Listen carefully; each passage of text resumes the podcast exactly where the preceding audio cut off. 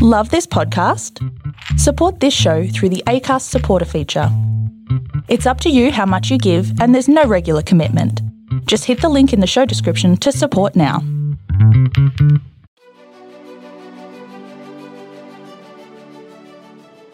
Hey, this is John Lee Dumas of EO Fire, and welcome to Master Leadership. Great leaders ask great questions, and this podcast takes you on a journey to master leadership with questions that matter to leaders who matter with your host, Lily Sinabria. Hi, this is Lily, and today we have Dr. Daniel Evans with us.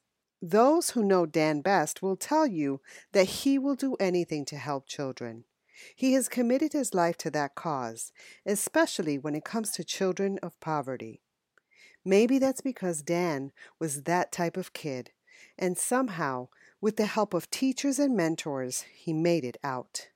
Dan has had a long and accomplished career as an educator, helping thousands of children along the way. He is an award winning teacher, school principal, consultant, and trainer in one of the nation's largest and most innovative school district.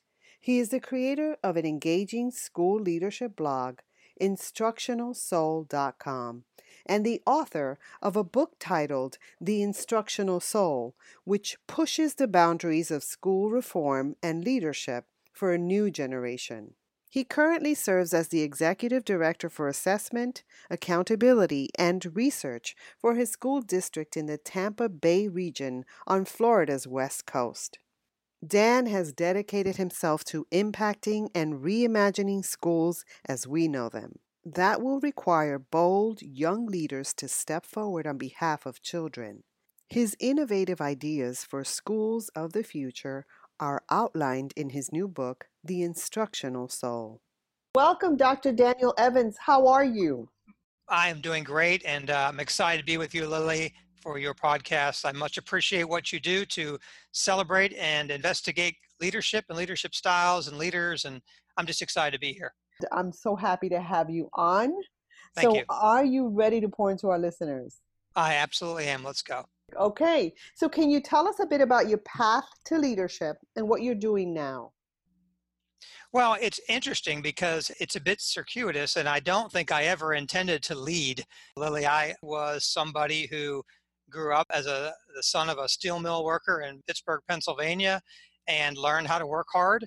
And throughout some uh, struggles in my childhood, I learned how to turn to my reading and writing, and I became sort of fascinated by writing as a sort of a, a way to express my thoughts and feelings and all that. And that led to me becoming a journalist for a short time. And most of the time that I was a working newspaper journalist, I was good at coaching others to write better and express their thoughts and emotions and all those things. So that led me to become a teacher. And I think that was my way of serving others. And through that, my thoughts and my servant leadership style developed there and that resonated with other folks. I have been in education now for 25 years. I've been in every role there really is as an assistant principal and as a high school principal, principal of my alma mater, which is kind of a turnaround school. And now I serve the district as the executive director of our research and data division. And I just finished a new book I've written because in my spare time, which I don't have a lot of. I study systems theory and school leadership and where it's all going. And so I keep busy with all of that. So that's my short version of my long journey. So you've come full circle. You started this journey writing. It's funny you mentioned that. Yes, I guess it's true. It never left me, Lily, and I like to write, and I would say in my spare time creatively, right. and decide that the way I could give back to our industry is to write a book and blog and get on podcasts and give back to young leaders who I think will lead our industry to new heights. Now, you said that your style is servant leadership. Why does that type of leadership resonate with you? I think a lot of people mention servant leadership because they like to think that we are here to help others. And that's certainly one of the reasons. But I think I like to celebrate other people and their successes more than my own, really. And I love coaching people, and that's the teacher in me, I think. But to me, that means authentic. Lily, I think we lack that sometimes in leadership, and that's just authentic, real, I am who I present myself to be. And I think others would describe me that way. And that's what I mean by servant leadership. Mm-hmm. Now, are there quotes that speak to you? many, many, many. I, I guess I would speak to a Gandhi quote that comes up all the time on the internet, and, and I know I blog about it and write about it in my stuff. And that's the quote where he said, First, they ignore you, then they laugh at you, then they fight you, and then you win. And I think in our industry and in all industries, I think you have to be bold enough to keep fighting the good fight, even if they laugh at you, mm. because in the end, and if you keep fighting, you will win. In my example, my industry, we're, I'm winning, we're winning on behalf of children. So there's a lot at stake out there. So I think that's a quote that resonates with me. Fantastic. Now, tell us about a leader who inspires you. I would actually say my father. Um, we had a typical father son relationship, which means we had some great times and then some tough times. But he taught me so many things that I use today. So while I inspired by many, many leaders, first of all, I think anybody can lead with or without a title. Mm-hmm. And some of the most inspiring people around me don't have a title. I mentioned in my book, and I've brought up to people before that my dad taught me lots of lessons. And one I mentioned in my book is don't dust around the vase. Uh, I remember getting up every Saturday morning, felt like my whole life, and had to clean my room and clean the house. And I had certain chores. And one of them was to dust. Mm-hmm. And he taught me to not dust around the vase, that you pick up the vase, you dust under the vase, and you do it all right. You don't cut corners. And that's the sort of work ethic that I think he taught me. So when I think of a leader, I went first to my dad. You're right. Yeah, I think we thorough in whatever we do. And I think we look for shortcuts and we get busy. And I think when his you know message to me was don't dust around the vase, it just meant to me never cut corners, even when no one's looking. Mm. And I try to keep that in mind. Perfect. Now you mentioned your book. Tell us a bit about it and where can we find it? It is on Amazon, Barnes and Noble, and uh, wherever you go and find your books and your booksellers. Published by Rowman and Littlefield, an academic press out of Maryland.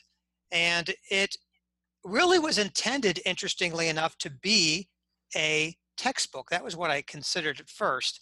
But now I think I've made it a lot more practical and relatable for the practitioner in the field of education. The title of the book is The Instructional Soul. Ooh, I love that. I play off the soul metaphor a lot, and I have reasons for that, which we can get into or folks will discover in the book. But the instructional soul leading schools with the spirit of innovation. But it really just talks, uh, Lily, in short, about how schools need to change and adapt to be viable for the next century. And it mm. calls on young leaders to take us to places that we presently have maybe never even considered. So that's the book, and I love folks to read it. But really, it's my way of giving back to young leaders and young leadership in this industry of education. And I love how you talk about the instructional soul and being adaptable. There is so much in the future that we don't know. But if we help students to become leaders of themselves, they'll be able to face any future that comes at them. So you're speaking to my heart. Dan. I appreciate that. Yeah, I'll add one thing about that, not just in the book, in my daily life, in my interaction with folks like yourself. I think the future of our schools will truly empower teachers and students, not just giving them voice by giving them project based learning and all those things, which I believe in wholeheartedly, and authentic learning. But what would schools look like if students really were running a lot of what we do, or at least directing the work mm-hmm. under obviously the auspices of adults who need to supervise, obviously to some degree, teachers as well. So somewhere along the way, we've lost that in our industry, and I think we can recapture that and re-energize our school systems. But one of the things that we do need to face in looking at that is how we're fearful of the change or fearful of failure. You're correct. That's why I think it's unfair to blame leaders. Mm-hmm. I mean, I am here offering solutions for what this all might look like in the future, and yet I'm in the system. So I am the system. Mm. And so I have contributed to what now is a system that has gotten much better. I'm talking about the school systems right. over the past 20 years, but still has so much room to grow. So I don't think we can beat ourselves up over it. Um, the, our leaders are great. They're well meaning. We just have to now push forward and push past that fear. Right. And it takes people like yourself stepping up and having these kinds of conversations. Okay. So, Dan, what's the best advice you've ever received? I can't get past my high school English teacher who at the time helped me to grow up. and at a time where I was a typical high school kid who wasn't ready to grow up. And so I think back on her, she and I still communicate with each other, and she's special to me. Mm-hmm. But at the time, I was not only directionless like a typical teenager, but I was sort of a goofball and didn't take myself and didn't take much seriously. And she said to me, You know, I know you want to be a leader, I can see it in you, but no one's going to take you seriously. You have to work hard, you have to build credibility. So to this day, I've I tried to outwork people or I try to work hard. In a lot of my talks I give, I talk about we have to be credible before we can be incredible. And I think people try to shortcut that. Hold and, on, is uh that your quote? I don't know. I'm writing but, that but, down. You can use that. But it's true. I, I just think that we have to, as leaders, as mm-hmm. people, really, really know what we're talking about, work hard, do our homework, and then we can be incredible. So she taught me all of that, and I think that's what resonates with me all these years later. I love it. Be credible before you can be incredible. Fantastic. Okay. So, Dan, you've risen through the ranks in education. I'm sure you've encountered good and not so good teams. Yes, ma'am. Um, so, what does it mean to you to have a good team and how do you build and sustain one? Well, first of all, I think you have to value the people on the team. Again, we're back to servant leadership. I think that in every team, I've been a high school principal and had a staff of over 100. Right now, I have a staff of 15 in the district office. And of course, I work for my bosses, who I have great respect for, obviously. Mm-hmm. But I think building that team begins with valuing the people on the team. And I think the second thing I'd say is to stand for something. What are we really trying to accomplish? And by the way, while we're all competing for the same talent pool, which is probably how a lot of folks might answer that question go get the best people and assemble them into a team. I certainly agree with that. But I think you have to value people and stand for something. And when you do that, the best people will come to join that because mm-hmm. And by the way, along the way, I would probably say I would love to see my folks be promoted. And that's certainly something I would encourage. But mm-hmm. we certainly don't want to lose great people who are on our teams because we can't afford to. And I think the folks that worked for me would say that they felt valued as a team member or at mm-hmm. least I attempted to get there. You're so spot on. To value those around us is certainly something a good leader does. But I can't help but going back to when you first started off, you said that you coached others. That's correct. Now, do you find that that experience of coaching others helps you as a leader? Absolutely. Even though I've just written a book, it's great danger because it's a little bit like you wrote a book as if I have all the answers or something. And so I think one of the first things to say to folks who you're working with is, I don't have the answers, but I've been working long enough in my industry to at least know the questions. And so I know, and young leaders don't know this yet, the questions that they're going to face and how I tackled those or how to help them think about tackling those. And that's coaching. Mm-hmm. So whether my son plays baseball and I coached him in Little League Baseball for many, many years. So whether I'm teaching him to throw a curveball or I'm teaching my team to impact instructional change in schools, or I'm teaching a teenager how to write an essay, which I did for a lot of years as an English teacher. Mm-hmm. I think coaching and teaching are related to empowering those folks to find their path and not imposing our will or my thoughts on them. That's not going to get them anywhere. So mm. I think that is part of valuing folks and building a great team is for them to see you as their lead coach or facilitator. I, at least I attempt to be that way. You know, coaching, although it's been around for a long time, it's fairly right. new in education. It is, and I don't know that we do it well yet, Lily. I will tell you. Uh, right. Go uh, ahead, tell us. I, tell uh, us. We have a lot of folks who have the title of a coach. Right. I don't know that they yet have the skills of a coach and I'm talking about coaching leaders. Uh, right. We also have math coaches and reading coaches and coaches of teachers. But I would say to you that one of the things, not absent in our profession, but a growth area in our profession, is how we coach young leaders to be great. And uh, that is a challenge that I look forward to facing along with folks like you because we're not there yet. I wholeheartedly agree. So, but again, conversations like this, people don't know what they don't know. Absolutely. And I think that's why I thank you again for doing the work that you do. And quite frankly, it's why I wrote a book. I mean, I don't blame the young leaders for not leading. I blame those who brought them through the system and not expected them to lead. And I think that they're following a lot more than leading. I think they're not asking the right questions all the time, even though they're good hearted and well meaning. And I think if we can help them, I would love to have that be a legacy of folks who've been in the industry a little bit longer. All right, Dan, we have a lot of work to do. we do. Yes, ma'am. All right. So, can you tell us about a challenge that you've experienced and how it shaped your life? I always go to my childhood again. I think we were shaped by our childhood. So, while I have daily work challenges, the biggest challenge in my life was some of the struggles I had as a youth and how that shaped me today. One being my mother died when I was very young. Took me a mm-hmm. lot of years to talk about it. Oh, wow. What it meant was that I was raised by a single father, mm-hmm. and uh, I've already given him kudos and props in our interview here mm-hmm. to my mm-hmm. dad. But being raised by a single dad in sort of a blue collar environment, we didn't have a lot of money. I didn't have a lot of friends at that moment. So what ended up happening was I was sort of isolated and I was sort of like a bit of a loner for a while till I sorted through that. And mm. so books and writing, as I mentioned, became my way out, helping other people. And so I think those early childhood struggles at the time that I never thought I would get through and get over has made me a much more approachable, well rounded leader and adult. And I can appreciate that now, all these years later. I appreciate you sharing that because I think, you know, it's part of your authenticity and being real. And it's something that we have to keep practicing, talking about our past because I wholeheartedly agree that our childhood and how we were raised really influences our thinking. And we don't talk about that enough. I just had this conversation with someone. We are on this kick to teach social emotional skills, right? Because it is important, and that's what the research says. But it's almost impossible to teach social emotional skills, which to me are leadership skills, if you don't embody that. I certainly agree. I love that comment you just made, and I couldn't agree more.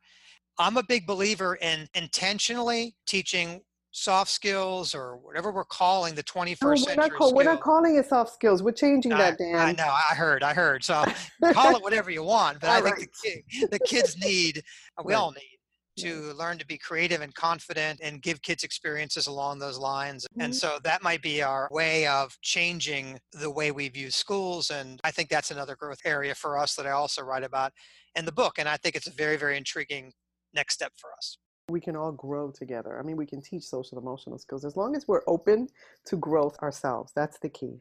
Authenticity, uh, once again. Yes, yes. Hey, leaders, stay tuned for the rest of the interview following this brief message. Master Leadership at School's podcast program will help prepare your students for any future they encounter.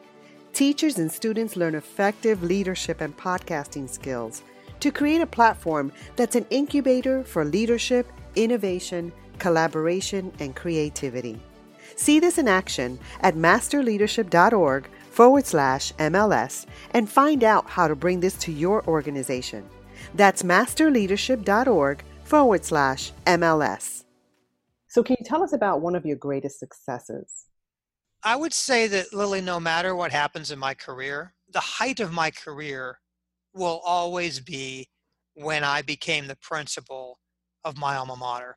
At a time when my school, my school, needed my help. And so the chance to become the principal of that school, sort of a blue collar, great high school in Florida, where I was that kid, it was an amazing experience. I was the principal there for five years. In Florida, we have a grading system, right, where schools are ranked and all those sort of things and this school was considered in turnaround status. And they asked me, they said, Hey, we need some help. And I was becoming a first time principal. And I said, Well, obviously, I would like to become the principal of my alma mater.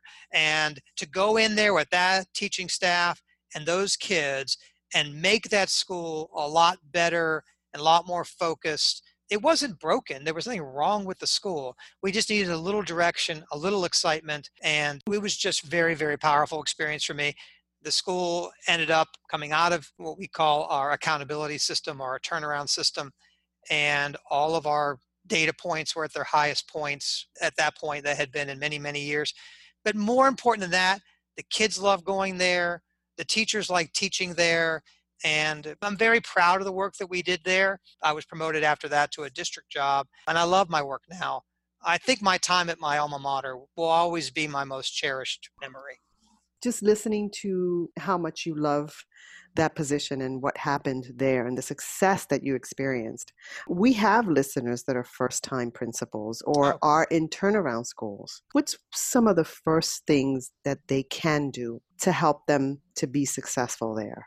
You know, I will say that first of all, thank you to anybody who works in a turnaround school environment. Those who don't work in those environments are just not aware of the toll that it takes, especially on leaders. I'm going to say to you that being a principal of a school is the hardest job in education. And I think I've had them all. It is so taxing. I think the first advice I would have for leaders is self care and to make sure yes. that they don't burn out by listening to too many voices of know it alls who think that they know their school better than they do. So that's one.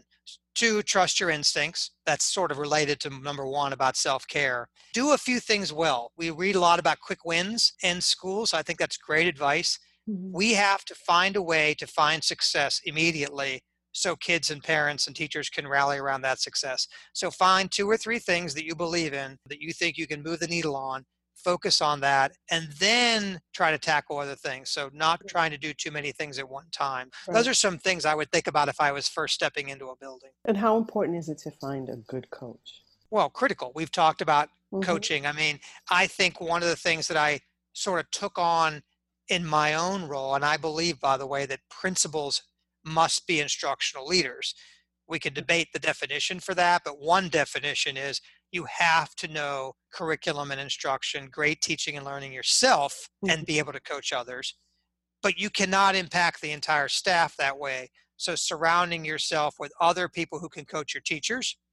And of course, if you can find a mentor coach of your own, or at least somebody you can lean on, those folks helped me a great deal in the tough days. And I'm telling you, there were many, many tough days. And I, that's vital. So, Dan, many leaders describe themselves as lifelong learners. What does that mean to you, and what are you learning now? Well, I think first of all, I'm still a learner. I don't have all the answers in any way, shape, or form. I'm searching answers like the rest of us. I do think I have the questions more refined. I know what we're trying to do as an industry. I know where I'm trying to go as a educator. I know where I'm trying to go as a leader of others in education. So I think figuring out first what I stand for and I believe in is critical to me focusing my own learning. Um, mm-hmm. Um, so for me, right now, I talk about systems theory or complexity theory. What I try to learn a lot about is how small decisions can impact large change negatively or positively. So every decision, every interaction impacts every other decision and interaction, and all things are connected. So a lot of my learning, and I would encourage others outside of education to read things that aren't about education or from educators. I read a lot of books about business and leadership and business and industry, but also spirituality, science, physics, how things are connected to other things is something that I find really intriguing. And so that's where my area of growth is right now is to think mm-hmm. about how other industries can impact ours because for the most part in education, I've been in a long time and I've read all the books. I mean, I know mm-hmm. education pretty well, but I think how other industries could help us learn about our own is mm. sort of my area of growth. And along those lines, what books have you read oh that goodness. our listeners should read as well? I guess I'll mention something related to what I just articulated, and then I'll give you an off the wall one. Most of my readings are in systems theory, and most of the popular books folks know. I've read many of them. Someone's work that has impacted me nearly the most, I think, is Fritjof Capra. Fritjof Capra is a physicist. He's doing great. He's still, even though he's in his 80s now, is still doing great and pushing our thinking forward. He is in Berkeley, California, and I've read all of his books. His latest book on systems theory, working in systems, is a great book. And but what he tries to do is what I just articulated. I quote him in my own book, and I'm inspired by his words. And so he talks a lot about how we need to learn about ecosystems and how things are connected to other things. And every time he, as a researcher, a quantum physicist, tried to find the answer, he just found more questions. And so it's very interesting how one thing leads to other things. So if you like that sort of thing, that's an author I would suggest, Fritjof Capra. And then just from a personal note, every once in a while, Lily, you find that book that you maybe you just find in the bookstores you're wandering around. I read a lot of fiction as well. And this book, which actually is nonfiction, which has been made into a movie now, so most people probably already know it The Diving Bell and the Butterfly. I saw the movie and read the book. Uh, yeah, I, I, when I discovered that book, I was so moved. I'll close by saying this I'll tie it to leadership. Here's a guy who ends up uh, tragically passing away, and he's not an author, he's not a poet, he's not even famous. Well, he's sort of famous, but when you pour your soul out in a book and you're authentic, you don't have to be Walt Whitman or Mark Twain. You could be this gentleman who's just talking real and speaking real, and people will relate to that. That's a leadership lesson. Don't try to be someone you're not. Be mm-hmm. proud of who you are. Speak the truth, but speak real. That's just a book that if you've not read, folks, the hmm. diving bell and the butterfly. I'd shut the podcast off right now and no, not ours. oh, not yet. Sorry, not that. No, not ours. We can't shut our podcast So really, I, I, would run out and get the book right away. yeah, it's a great book. Thank you so much for that. Now, if there were something you could change in education, what would that be? I already mentioned that I would have true teacher leadership and student leadership, but I would change the way kids learn. I think that our concept of school is born out of our curricula and standards, obviously, but the stuff that kids read and do, which are designed by adults for children, which seems a little backwards to me, really are still in large part, Lily, the way we learned and what we learned many, many years ago. We've made progress, no doubt about it, but we have a long way to go. So I think that I would change the way we teach kids in the curriculum to be more around authentic learning, mm-hmm. discovery learning. Mm-hmm. Somewhere we've lost our creativity and we don't value creativity the way I know we have in our past. We've mm-hmm. become less personal in society and even in our schools. We're more top down, more standards based, more accountability. And somehow, now I'll tie it to my book, we're soulless. I think that we've lost our soul. The system has lost its soul. And I think we need to get it back. So I would change the way kids learn and what kids learn and the connectivity between learning experiences and make it much more authentic and real and meaningful and empowering to children. I guess that's what I'd say. And I think that's very doable. You're speaking to my heart. Very good. All right. my soul. All right. There you go. there you go. All right. So we touched a little on this, you know, health and wellness. You have a lot of responsibilities, Dan. I do. Do on a daily basis to set your mind? I take time in the morning for myself to not think about my work without doing emails. And I meditate and I pray and I contemplate. So, whatever it is to have a quiet moment, I think is important to me. And I would encourage others to find that space in their day. And that's a self care issue, but I also think it makes you a better leader. It allows me to think big picture too.